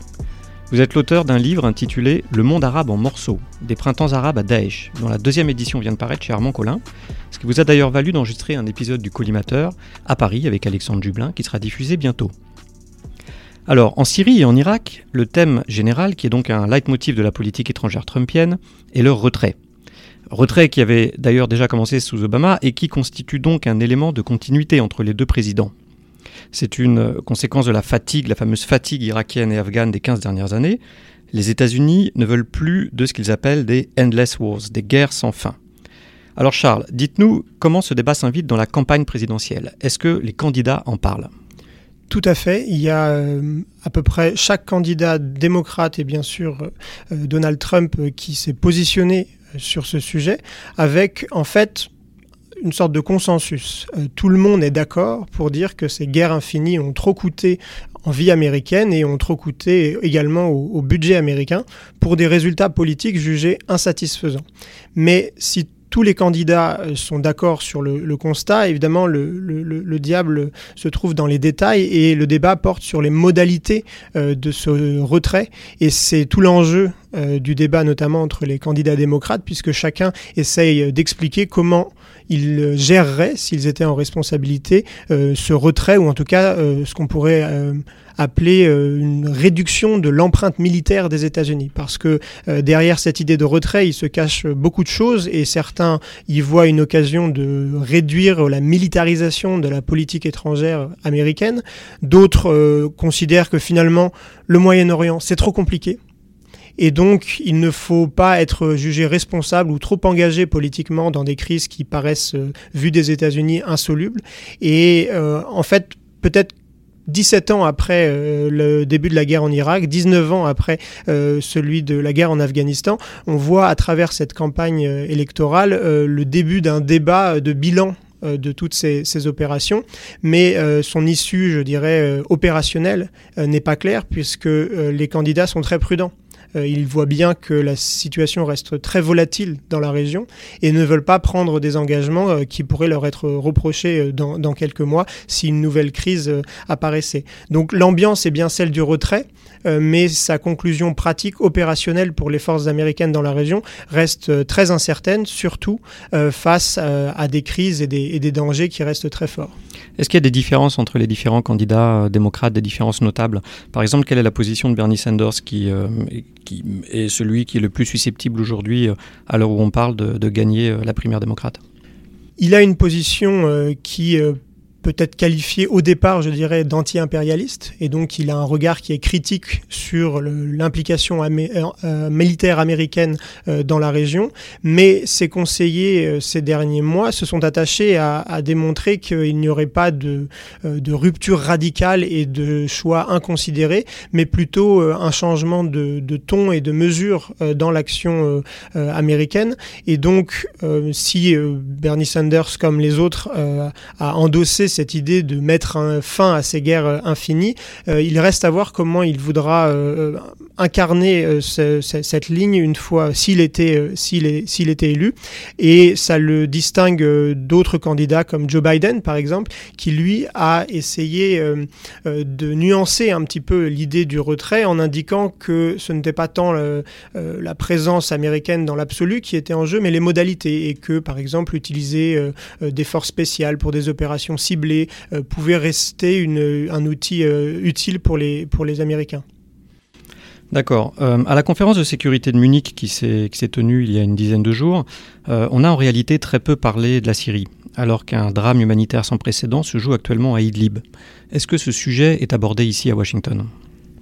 Il est abordé sous l'angle de la crise humanitaire. le New York Times, les grands journaux américains ont publié un certain nombre de reportages poignants et, assez dramatiques euh, sur, euh, sur la situation. Donc il y a une conscience euh, de la crise, mais finalement c'est un peu à l'image de l'engagement américain en Syrie depuis plusieurs mois et plusieurs années. C'est que les données politiques euh, de la crise en Syrie ne sont pas forcément discutées dans le détail. On voit bien qu'il y a eu un drame humanitaire euh, monumental avec près de, 800 000 euh, civils qui sont déplacés dans la région d'Edlib au nord-ouest de, la Syrie. Mais en ce qui concerne les paramètres politiques nouveaux euh, qui pourrait permettre une, solution ou en tout cas de négocier par exemple avec euh, euh, la Russie sur, dans, avec une, dans une nouvelle dynamique, ces paramètres-là ne sont quasiment pas abordés et en tout cas pas par les candidats. Alors justement sur la Russie, euh, s'il y a quelque chose qui, préoccupe les Américains ces dernières années, c'est bien ce qu'on appelle la Great Power Politics, donc la compétition entre grandes puissances, en premier lieu avec la Chine, euh, mais aussi avec la Russie. Or, ce qui peut sembler paradoxal, c'est que le retrait américain du Moyen-Orient ces dernières années a quand même beaucoup bénéficié à la Russie, lui a laissé notamment le champ libre euh, en Syrie. Comment ne pas y voir une, une incohérence, voire une contradiction? On peut y voir une contradiction sur le plan stratégique, puisque les faits sont assez clairs. Euh, les États-Unis, avec le retrait euh, des troupes euh, américaines du nord-est syrien en octobre 2019, ont laissé des zones, des territoires, euh, et ont abandonné un certain nombre de bases occupées par les Américains. Et ce sont des forces russes, ou en tout cas soutenues par la Russie, qui se sont euh, positionnées euh, dans, ces zones. Donc, sur le plan, je opérationnel, les choses sont claires. Et ça s'intègre dans une, chronologie plus large du conflit syrien, où la Russie et l'Iran ont investi énormément sur le plan financier, diplomatique et militaire pour soutenir le régime de Bachar el-Assad pour donner simplement un ordre de grandeur, euh, l'Iran a financé jusqu'à 60 000 mercenaires euh, ou combattants euh, étrangers qui ont participé au combat en, Syrie tout au long du conflit en soutien au régime de, de Bachar el-Assad. Et donc on a une, présence iranienne qui est très forte, mais dans l'esprit, je dirais, politique de l'administration américaine, ce n'est pas une contradiction, parce que l'administration américaine, sous Obama et sous Trump, a toujours dit que la seule raison de la présence en Syrie était la lutte contre Daesh. Et aux yeux du président américain, sur le plan militaire, cette lutte est quasiment terminée et cela justifie le retrait des troupes. Euh, on peut y voir donc une contradiction sur le plan stratégique, mais dans la logique politique euh, de Donald Trump, qui est de réduire l'empreinte militaire tout en gardant la possibilité de défendre des intérêts américains euh, quand ils sont menacés, c'est parfaitement cohérent. Et c'est en tout cas le discours qu'il tient à sa base électorale. Est-ce que ce, thème de la fin de Daesh est quelque chose qui est discuté ici? Est-ce que c'est consensuel ou est-ce que certains euh, euh, pointent euh, le fait que Daesh n'est pas mort ou va renaître de ses cendres différemment et qu'en tout cas, il faut, c'est une, raison de, rester encore en Syrie, en Irak? Il y a un consensus très large, je dirais, parmi les experts pour dire que la défaite durable de Daesh n'est pas acquise et que la défaite militaire observée euh, ces dernières années grâce à l'engagement américain, notamment euh, en, Syrie et en Irak, euh, n'est qu'une étape. Et tous sont aussi d'accord pour dire que le désengagement militaire américain au nord-est de la Syrie met en danger les acquis de, la lutte contre Daesh. Mais du point de vue de l'administration américaine, il semble que finalement les États-Unis considèrent avoir fait leur travail et pensent que ce qu'il reste à faire euh, sur le terrain euh, n'est plus de leur responsabilité. Euh, ils insistent beaucoup sur des questions comme celle de la gestion des combattants étrangers ou alors les, combattants de Daesh qui sont encore incarcérés en Irak et, en Syrie. Il y a évidemment des questions de stabilisation, d'aide humanitaire, mais et puis il y a la question plus globale de la solution politique pour, disons, attaquer les, sources de, qui ont permis à Daesh d'émerger. Mais sur ces sujets-là, l'administration américaine considère qu'elle est moins, elle doit être moins responsable euh, de, mener ces politiques-là et que c'est plus le rôle de l'Europe ou des États de la région euh, de, le faire. Sur l'Iran, euh, l'administration Trump maintient ce qu'elle appelle une politique de pression maximale. Qu'est-ce que ça signifie concrètement? Est-ce que vous pouvez nous expliquer en quoi consiste cette politique? Et y a-t-il sur ce point également une, différence entre les candidats démocrates et le président et entre les candidats démocrates entre eux? L'administration américaine définit elle-même sa politique comme une politique euh, de pression économique et d'isolation diplomatique contre l'Iran, pour forcer l'Iran à euh, renégocier les termes euh, de sa politique régionale. Et la pression économique qui a été permise par le, retrait américain de l'accord nucléaire de, de 2015 est le principal outil que euh, l'administration américaine utilise. Dernièrement, on a encore eu une nouvelle liste de personnalités iraniennes sanctionnées par le Trésor américain. Donc cette politique de pression continue.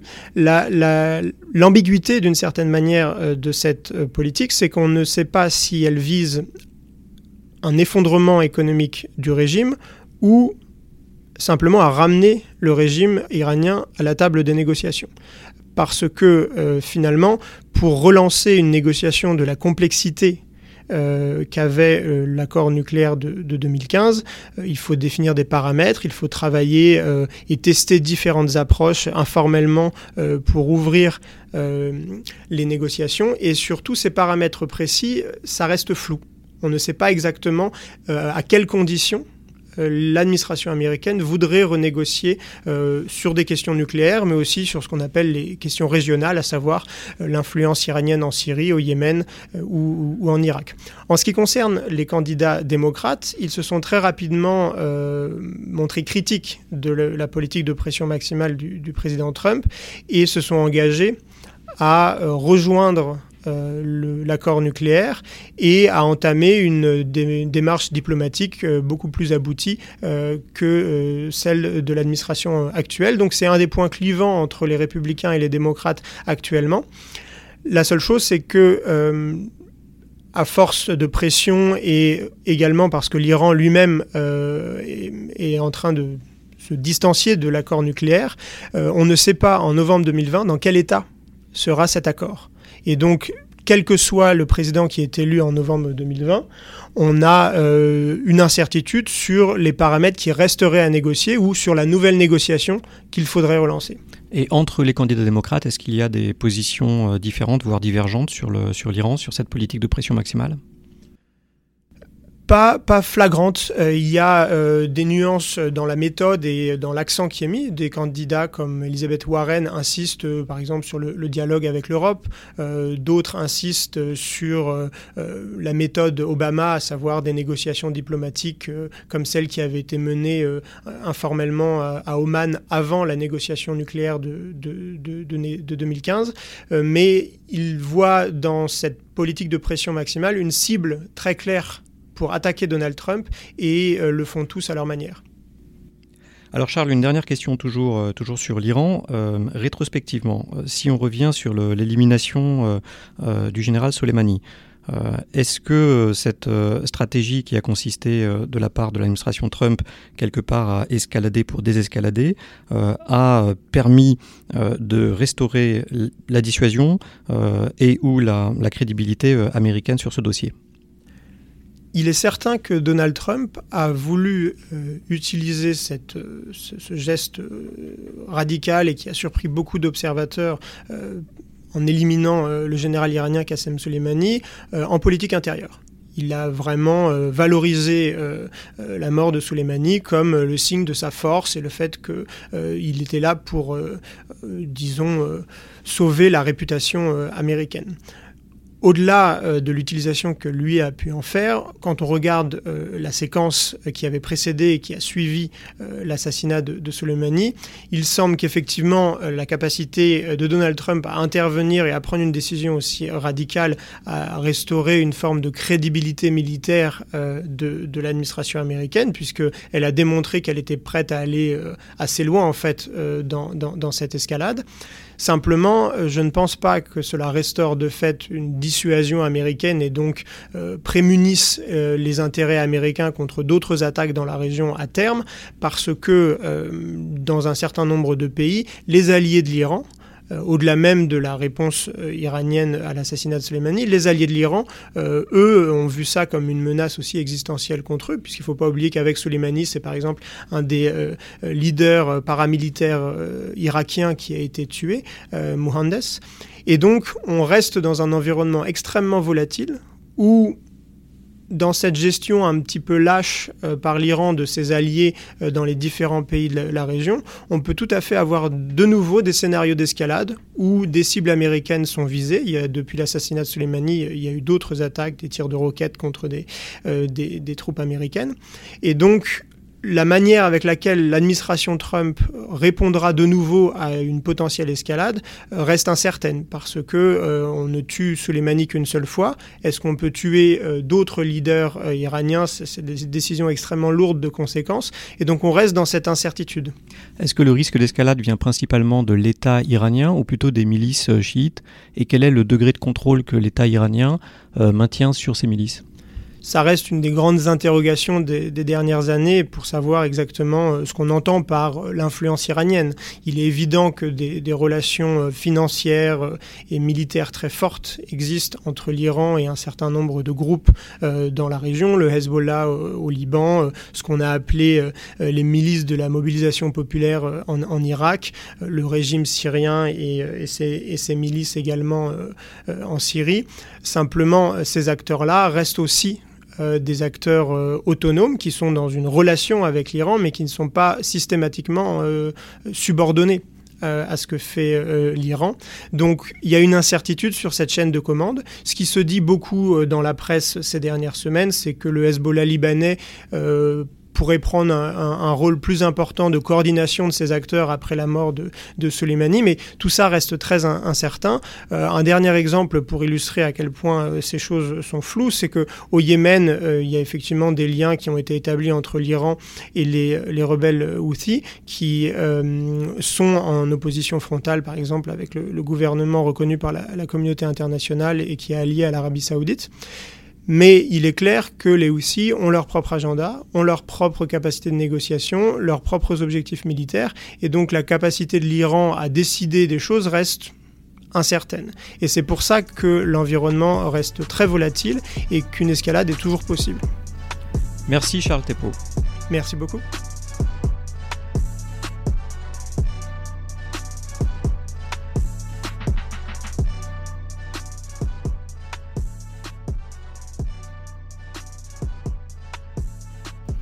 On va maintenant parler de la Russie avec Marlène Larvel. Bonjour Marlène. Bonjour.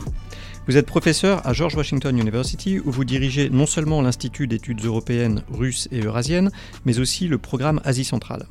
Votre dernier livre, publié chez Routledge en 2018, porte sur le nationalisme russe. Nous accueillons aussi Emmanuel Dreyfus. Bonjour Emmanuel. Bonjour. Vous êtes doctorant en centre Thucydide de l'Université Paris 2 Panthéon-Assas, doctorant associé à l'IRSEM, actuellement visiting fellow à George Washington University également, où vous travaillez sur la réforme des forces armées russes. Marlène Emmanuel, l'un des sujets d'une actualité brûlante ici à Washington euh, est évidemment le retour de l'ingérence électorale russe. Il y avait la première affaire russe, dite euh, du Russiagate, sur des soupçons d'ingérence russe dans la campagne présidentielle américaine de 2016, affaire qui a eu euh, à, l'époque et jusqu'en 2019 une dimension judiciaire avec l'enquête conduite par le procureur spécial euh, Robert Mueller. Or, depuis quelques jours, il y a comme un renouveau de cette euh, thématique de l'ingérence, dans le contexte cette fois de la campagne présidentielle de 2020, où la Russie serait accusée par le renseignement américain, je dis serait parce qu'il y a eu dans les dernières heures même des, versions contradictoires, euh, serait accusée de s'ingérer une nouvelle fois dans la campagne en soutenant non seulement Trump, mais aussi le candidat démocrate actuellement le mieux placé, euh, Bernie Sanders. L'hypothèse étant que le but n'est pas de faire gagner Sanders, mais comme d'habitude plutôt de diviser la population. Alors, cette hypothèse sur le fond euh, est-elle euh, valable? Que pensez-vous euh, de la réalité de cette ingérence électorale apparente? Emmanuel.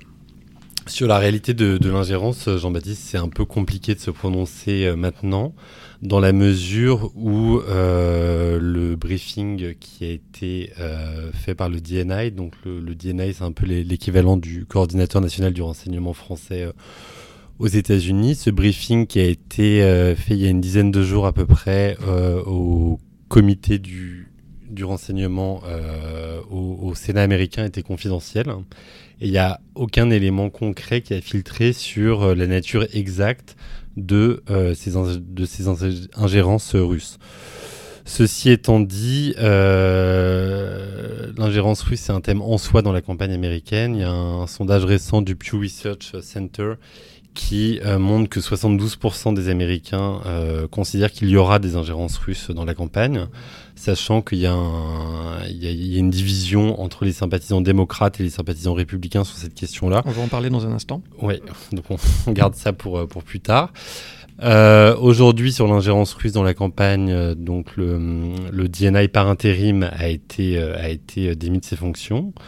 Euh, il a été remplacé par l'ancien ambassadeur euh, américain euh, en, en, Allemagne. Donc on a, un, on a, un, nouveau scandale lié à l'ingérence russe qui est en train d'éclore, sans que pour autant on puisse vraiment définir qu'est-ce que c'est que cette, qu'est-ce que c'est que cette ingérence. Oui, je voudrais juste ajouter quelques mots. Oui, sur le fait que c'est toujours difficile de mesurer ce que pourrait être l'ingérence russe, hein, puisqu'on n'a pas de détails euh, euh, précis de la manière dont ça pourrait se faire.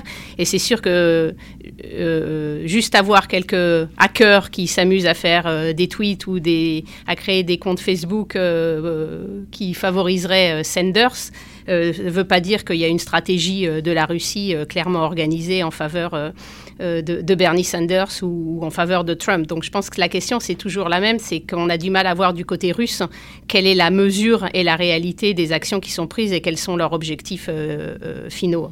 Bien sûr. Et que, par ailleurs, juste pour te compléter ce que tu dis, Marlène, on va dire en faveur de Bernie Sanders ou aussi en défaveur de Bernie Sanders, parce qu'aujourd'hui, si interférence, ingérence russe il y a, c'est compliqué de savoir si ça a été fait pour favoriser ce candidat démocrate ou au contraire pour le défavoriser. Alors, réel ou pas, euh, l'ingérence a en tout cas des, conséquences sur la campagne euh, en cours. Euh, vous en parliez à l'instant, Emmanuel. donc, la question est de savoir comment les candidats se positionnent en général sur la Russie, sur la question russe, indépendamment de cette question d'ingérence. y a-t-il des, différences entre eux ou au contraire, est-ce qu'il y aurait, dans ce contexte d'ingérence précisément, un effet de ralliement autour du drapeau, comme on dit? Emmanuel? Jean-Baptiste, le, ralliement autour du drapeau, l'union sacrée euh, envers la Russie, elle n'est pas, elle est pas nouvelle. Hein, envers ou contre Contre. enfin, envers ou contre, oui. Euh, contre la Russie est pas est pas nouveau. Ça fait quand même plusieurs années que plusieurs années que, que c'est le cas. Et aujourd'hui, euh, chez les principaux euh, candidats, qu'on parle des, des, candidats démocrates ou du, du, principal candidat républicain à, à, sa réélection, il y a, il y a effectivement une, une unanimité vis-à-vis de la Russie qui est qui est qui est évidente et qui correspond aux perceptions plus générales de la population américaine vis-à-vis -vis de la Russie. C'est un sondage récent donc, du Pew Research Center et qui établit qu'aujourd'hui, il y a seulement 18% euh, des, des, Américains qui ont une image positive de la Russie contre 44% en, 2007. Dans ce contexte, euh, si on prend par exemple le, programme Russie des principaux candidats démocrates, mmh. bah c'est euh, ils tous de manière unanime dénoncent la Russie comme un pays autocrate, oligarchie, oligarchie kleptocrates qui cherchent à disruptif et qui cherchent à, à nuire à la, démocratie américaine. Et ensuite, ça va être lequel sera le plus ferme vis-à-vis de, Moscou. Donc ce sont des, variations, des différences de degrés, des nuances, mais euh, en gros, ils disent la même chose. En gros, ils disent la même chose. Avec des nuances, par exemple, sur le rôle de, l'OTAN, on va avoir un Joe Biden qui est pour euh, un renforcement du rôle de l'OTAN euh, à l'est de l'Europe. Euh, pour le renforcement de la relation transatlantique vis-à-vis de la Russie, là où Sanders, par exemple, se montrera un peu plus, euh, un peu plus mitigé sur cette question-là et insistera sur le fait que ce serait aux Européens de, de fournir plus d'efforts pour assurer leur propre défense. On va avoir une Elizabeth Warren qui sera plus en pointe sur les questions d'armes control parce que c'est un sujet qui probablement l'intéresse plus.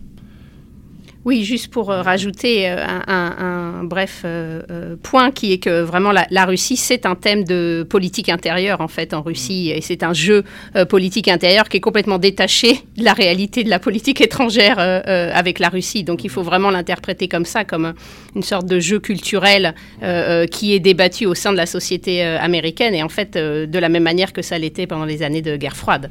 Et à, ce propos, je dirais juste que le seul candidat en fait qui se démarque un peu peut-être vis-à-vis de la Russie serait Buttigieg, qui de, ce que j'ai pu voir semble accorder moins d'attention à cette thématique-là, probablement parce qu'il est plus jeune et probablement parce qu'il il est moins façonné par cette matrice guerre froide des autres candidats. Alors Trump, on, vient de le rappeler, a été élu avec des soupçons d'ingérence russe en sa faveur, et pourtant, euh, ce qui est paradoxal, c'est qu'il ne semble pas avoir mené une politique qui était euh, particulièrement pro-russe. Euh, donc c'est l'occasion de, vous poser cette question du bilan. Quel, quel, bilan peut-on faire de la politique russe du premier mandat de l'administration Trump? Ben, le bilan, pour l'instant, c'est que la politique américaine n'a jamais été, été anti, aussi anti-russe depuis 1991 qu'elle l'est aujourd'hui. Donc je pense qu'il faut vraiment dissocier euh, euh, les discours ou les tweets que Trump peut faire euh, qui semblent montrer une certaine bienveillance envers la Russie de la réalité des pratiques politiques américaines et en particulier du Congrès et des vagues de sanctions qui sont vraiment qui continuent d'ailleurs à être à être discutées et où on voit que la position sur la Russie est vraiment une position dure et pas du tout, euh, ne reflétant pas du tout euh, la soi-disant ou apparente bienveillance de Trump. Donc je pense là, il faut vraiment dissocier ce qui est euh, la façade de ce que dit Trump dans ses tweets et ce qu'est la réalité de la manière dont on fait la politique à Washington, et en particulier le rôle du Congrès, qui a jamais été aussi clairement anti-russe qu'il ne l'est maintenant. Mhm. Est-ce qu'il y a une différence de ce point de vue entre la fin du mandat d'Obama et, le début de celui de Trump sur la question des sanctions et sur la question ukrainienne? Bah oui, sur la question des sanctions, parce que quand on regarde le, nombre de, sanctions différentes qui ont été rajoutées depuis euh, le début du, du, mandat de Donald Trump, c'est tout de même assez impressionnant. Quitte à provoquer des problèmes en fait euh, avec, euh, avec les alliés, parce que jusqu'à 2016-2017, il y avait euh, une conception assez unifiée des sanctions et les sanctions américaines euh, et les sanctions européennes s'établissaient de manière concertée. Désormais, les sanctions américaines vont beaucoup plus loin et, provoquent des problèmes, euh, des, problèmes par exemple, je pense aux sanctions sur la, la, la, construction du gazoduc Nord Stream 2 qui ont été décidés par, euh, par, le, Congrès. Il y a, une, unanimité bipartisane au Congrès sur ces questions-là, qui n'ont pas été euh, validées pour le moment et qui ont été extrêmement mal, euh, enfin, qui sont extrêmement mal, vécues à Bruxelles. Les différences par rapport à Obama, je dirais aussi que depuis le début de l'administration Trump, il y a plusieurs Rubicons qui ont été franchis comme la fourniture d'armes létales à l'Ukraine, comme le lance... Lesquels? Quel type d'armes C'était des, des, des, missiles. Mhm. Euh, bon, qui apparemment n'ont pas vocation à être, euh, à être utilisés, ou du moins pas immédiatement par à les forces armées ukrainiennes. Mais c'est quelque chose que l'administration Obama s'était toujours refusé de, de faire. Euh, de même, les États-Unis sont intervenus militairement plusieurs fois en Syrie, y compris euh, en février 2018 en provoquant la mort de, de plusieurs centaines de citoyens euh, russes, chose que l'administration Obama avait aussi toujours refusé de, de, faire. Des citoyens russes qui avaient quel statut en Syrie? Bah, Qui avaient un statut, donc c'était pas des c'était pas des membres des forces armées euh, russes, c'était des, des, mercenaires, des membres de sociétés militaires euh, privées. Wagner ou d'autres? Oui, Wagner, sachant que la réalité de Wagner est, toujours un peu compliquée à, définir, mais on va dire c'était l'étiquette Wagner. Et, et oui, donc on se place du point de vue de, ces interventions-là, qu'on se place du point de vue des sanctions ou même de, des rencontres bilatérales entre le président russe et le président américain, on voit qu'il y a vraiment un changement extrêmement important par rapport à la période Obama. Je rappellerai que pendant le reset, en, 2012 par exemple, les Russes venaient aux États-Unis pour, euh, pour euh, avoir des, exercices militaires conjoints avec leurs leur euh, partenaires américains. Ce qui n'est pas le cas aujourd'hui. C'est plus vraiment le cas aujourd'hui, on en est très loin. Dernière question, on parle beaucoup de la Russie dans les affaires intérieures américaines par le prisme de l'ingérence, c'est ce qu'on vient de faire euh, à l'instant, mais on en parle relativement peu en politique étrangère, comme vous le, rappeliez, euh, euh, Marlène. Un rapport de la Rande d'octobre 2018 résumait les choses de la façon suivante. Russia is a rogue, c'est-à-dire un voyou, et China is a peer, donc un, père, un compétiteur, un rival. Autrement dit, la Russie est perçue comme disruptive, comme agressive, donc gênante, mais au fond gérable aussi, puisque à l'exception de quelques niches technologiques, et notamment en, en matière de défense antimissile, elle reste très inférieure à la puissance américaine. Mais la Chine, c'est une autre histoire. La Chine est le vrai rival stratégique à moyen terme et non plus seulement à long terme. Pour cette raison, euh, et euh, avec, on le voit avec des, sujets d'actualité comme la 5G, euh, la Chine n'a-t-elle pas tendance à éclipser tout le reste dans les discussions washingtoniennes, y compris, y compris même la Russie? Marlène? Oui, je pense que c'est une, bonne perspective. En fait, il y a vraiment une différence de statut et de traitement dans la manière dont euh, la communauté euh, à Washington, euh, la communauté policy, regarde la Russie et la Chine. Et c'est vrai qu'envers la Russie, il y a une sorte de, mépris et de condescendance qui s'est établie ces dernières années. Et donc, on se retrouve dans ce paradoxe où on a un retour du discours de guerre, de guerre froide en présentant la Russie comme la plus grande menace à la démocratie libérale, à nos valeurs, une sorte d'incarnation du danger euh, pour l'Occident, et en même temps un discours euh, de mépris et de condescendance sur le fait que la Russie n'est pas vraiment une grande puissance, qu'elle est une puissance ratée, qu'elle va pas tarder à s'effondrer, que l'échec est, presque là, et ça fait plusieurs années qu'on nous annonce que la Russie va s'effondrer dans les mois à venir, et elle est toujours là. Donc il y a ce paradoxe où au niveau discursif, on est vraiment dans la logique de guerre froide, et en même temps, on a en parallèle euh, vraiment cette sorte de condescendance envers envers la Russie. Et là où on voit par contre des différences, c'est qu'une fois que ça a été établi, il y a deux types de courants. Il y a ceux qui pensent que euh, la Russie et la Chine vont s'affronter, et ceux qui pensent que la Russie et la Chine sont en fait en train de travailler de pair à euh, euh, dénigrer les valeurs occidentales et, le libéralisme. Donc en fait, les nuances, elles se font à un échelon supérieur, mais la vision globale, c'est ça, en effet, c'est que la Russie n'est plus vraiment une puissance, donc d'une certaine manière, on peut la mépriser parce qu'elle est, c'est une puissance du passé, alors que la Chine, c'est la puissance de demain. La, question d'une, euh, l'hypothèse d'une alliance euh, sino-russe, euh, est-ce qu'elle est prise au sérieux par certains ici, ou est-ce qu'au contraire elle est nuancée en disant par exemple que ce sera jamais une, véritable alliance parce que ils sont aussi concurrents, notamment en Asie centrale, mais pas seulement, aussi en, Afrique sur certains marchés, et puis surtout que la Russie sera toujours vue par la Chine comme un junior partner, et, ce qui est d'ailleurs une, euh, une inversion ironique euh, de, l'histoire, puisque c'était euh, l'inverse pendant, pendant la guerre froide. Comment cette, cette hypothèse d'une potentielle alliance sino-russe est-elle traitée ici? Bah, En fait, il y a les deux écoles. Il y a ceux qui pensent que le conflit va arriver entre les deux puissances à cause de l'Asie centrale, à cause de l'extrême-orient russe, à cause de l'Arctique. Donc là, c'est une école, oui, qui voit euh, le conflit arriver et qui pense que la Russie pourra pas y faire face puisqu'elle est en position de junior partner. Et puis il y a une autre école, plus euh, guerre froide, si je puis dire, qui pense qu'au contraire, euh, les deux régimes sont en train de s'allier pour saper les États-Unis et la, démocratie occidentale. Et dans ces cas-là, on voit par exemple au département de, de la défense, au Pentagone, des discussions sur la nécessité de recréer des comités de recherche ou des comités d'analyse qui seraient sino-russes. Donc là, on revient aux années 60, 50-60, où on recréerait des, centres d'études euh, sino-russes euh, euh, pour avoir des spécialistes qui pourraient traiter les deux pays en même temps. Merci beaucoup Marlène Laruelle et Emmanuel Dreyfus. Merci à vous.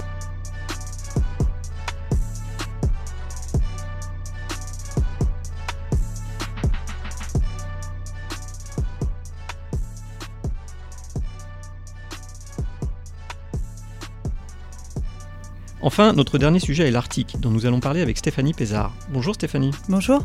Vous êtes chercheuse à la Rand Corporation, où vous travaillez sur de nombreux sujets, dont la sécurité européenne et la compétition entre grandes puissances, mais aussi l'Arctique, sur lequel vous avez publié un rapport en 2018 intitulé The New Geopolitics of the Arctic, que nos auditeurs trouveront en ligne. Commençons avec une question générale. Quelle est au fond l'importance stratégique de l'Arctique pour les États-Unis? On imagine que c'est l'un des terrains de cette compétition entre grandes puissances, donc avec la Russie et la Chine, mais y a-t-il euh, d'autres raisons? Il y a de nombreuses raisons pour lesquelles euh, l'Arctique est une région stratégique et intéressante pour les États-Unis. Euh, les États-Unis sont l'une des cinq puissances arctiques, donc euh, les cinq pays qui ont euh, une ouverture sur l'océan Arctique. Euh, et ils font partie du Conseil de l'Arctique, ils font partie de toutes les institutions, de tous les forums de discussion sur l'Arctique en fonction de, ce statut de puissance arctique. ils sont une puissance arctique uniquement par le biais de l'Alaska, ce qui a, au cours des années, été un peu euh, était un peu difficile de convaincre les autres pays que la dimension arctique des États-Unis était une fonction fondamentale de ce pays, simplement parce que les autres, les autres États n'ont pas, n'ont pas vraiment cette perspective et ne voient, ne voient pas forcément une, une, priorité stratégique. Et est-ce que c'est une conviction qui est largement partagée euh, au sein de, l'administration, de l'écosystème américain? Est-ce que tout le monde est convaincu ici euh, que l'Arctique est une, est une priorité ou est-ce que c'est seulement en Alaska, quelque part, qu'on se pose la question? Alors de plus en plus, euh, on trouve un intérêt au niveau, euh, de, l'administration. Euh, ça s'est particulièrement, ça a été particulièrement marqué dans, sous l'administration du président Obama. Parce qu'à ce moment-là, de 2015 à 2017, les États-Unis avaient la présidence du Conseil de l'Arctique. Donc euh, il y a eu euh, un voyage en Alaska du président Obama, il y a eu une stratégie de la Maison Blanche en 2013 sur l'Arctique, et, cet intérêt s'est un peu poursuivi. mais je dirais que quand même le, le renouveau de l'intérêt pour l'Arctique après cette administration Obama, ça a été peut-être le discours du secrétaire d'État Mike Pompeo au Conseil de l'Arctique en mai dernier, euh, où il a vraiment euh, très explicitement euh, placé l'Arctique dans le contexte de la concurrence stratégique au niveau mondial et les États-Unis devaient défendre leurs intérêts dans cette concurrence stratégique. Alors, quid de la relation avec le, Canada Est-ce que les, deux voisins du Nord sont alliés ou, concurrents en Arctique, ou les deux? Alors je dirais que c'est tout d'abord vraiment une, une, alliance, euh, une alliance historique. Les États-Unis et le Canada travaillent, euh, travaillent ensemble à travers NORAD, qui est... NORAD, euh, il faut expliquer. Alors, NORAD, c'est un commandement euh, euh, canadien et américain qui euh, est chargé de la surveillance du territoire nord-américain et de sa défense. Donc, c'est la surveillance aérienne principalement. Ça a, été, ça a été fondé dans les années 60 pour surveiller principalement des missiles en provenance de la Russie, puisque le chemin le plus court pour un missile russe pour atteindre le continent nord-américain, c'est au-dessus au -dessus du pôle Nord. Euh, et euh, son domaine de compétence a été étendu à la surveillance maritime il y a quelques années. Et donc euh, NORAD, NORAD s'est poursuivi après la, fin de la guerre froide et les États-Unis et le Canada coopèrent toujours, encore une fois, en matière de surveillance du territoire nord-américain. Euh, il y a néanmoins un petit euh, désaccord euh, entre les États-Unis et le Canada au niveau du statut du passage, nord-ouest, qui est le passage en fait qui longe les côtes nord du Canada, côte nord de l'archipel canadien, que les Canadiens considèrent comme des eaux, des eaux intérieures et que les États-Unis considèrent comme un, comme un détroit, comme un passage international. Et un, passage qui est stratégique pour les routes commerciales euh, notamment et qui intéresse particulièrement les, Chinois aussi. Tout à fait. Hein. Les, Chinois, et pas seulement eux, s'intéressent, euh, s'intéressent au passage nord-ouest au nord du Canada, mais également le passage nord-est au nord de la Russie. Et puis, euh, au bout d'un moment, il y aura une route transpolaire qui va également s'ouvrir. Alors là, ça dépend vraiment des des modèles climatiques. voilà. Est-ce qu'on a une date pour l'ouverture de la route transpolaire? Pas de date. Euh, ça, dépend de la vitesse à laquelle euh, les glaces euh, fondront. Donc, c'est vraiment, ça dépend vraiment des, modèles climatiques. Mais d'ici quelques décennies, il y aura sans doute certainement une route transpolaire sur laquelle la Chine et, et d'autres pays comptent également pour raccourcir les délais de transport entre, principalement entre l'Asie et l'Europe mais pas uniquement. Enfin, dernière question, euh, Stéphanie, dans quelle mesure l'Arctique relève euh, aussi de l'OTAN? Euh, Est-ce que c'est un sujet de préoccupation pour l'Alliance? Si oui, pourquoi? Comment est-ce que c'est justifié, expliqué? Et, au fond, si l'OTAN augmente sa présence en Arctique, est-ce qu'il n'y a pas aussi des risques associés d'accroissement des tensions avec la Russie?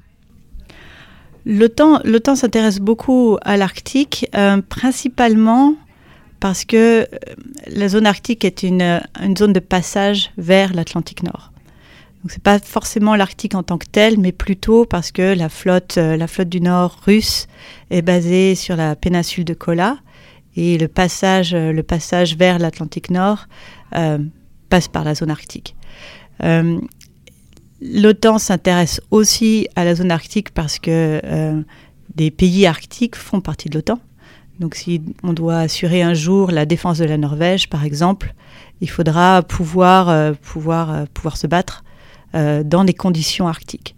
et c'est pour cela que l'OTAN fait des exercices comme Trident Junctures, mais également un centre, centre d'excellence en Norvège pour apprendre à, à combattre dans des conditions climatiques extrêmes, de froid extrême.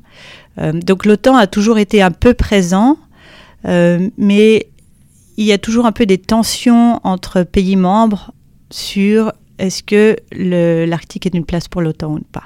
La Norvège était très favorable à une application de l'OTAN sur les questions arctiques. Le Canada, historiquement, a été beaucoup plus réticent. Euh, mais change un peu, je commence à changer un, peu cette approche. Mais c'est ce désaccord entre, entre pays arctiques membres de l'OTAN qui explique en grande partie pourquoi on ne voit pas euh, l'Arctique dans les grandes déclarations de l'OTAN. Euh, même en, 2013, le secrétaire général de l'OTAN à l'époque a explicitement, euh, explicitement exclu l'Arctique des zones d'intérêt de, de l'OTAN. Mais encore une fois, c'est en train de changer. Merci Stéphanie. Merci.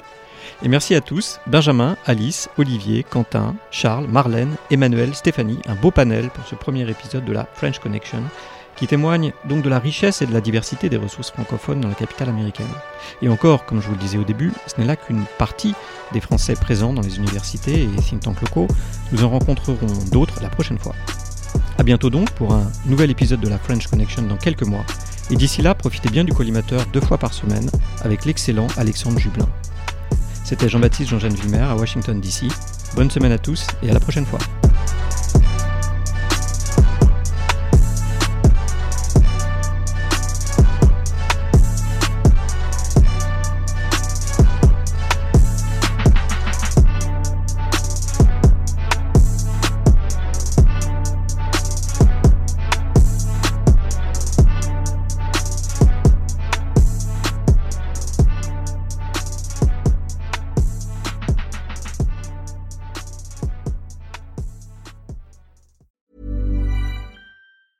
Planning for your next trip?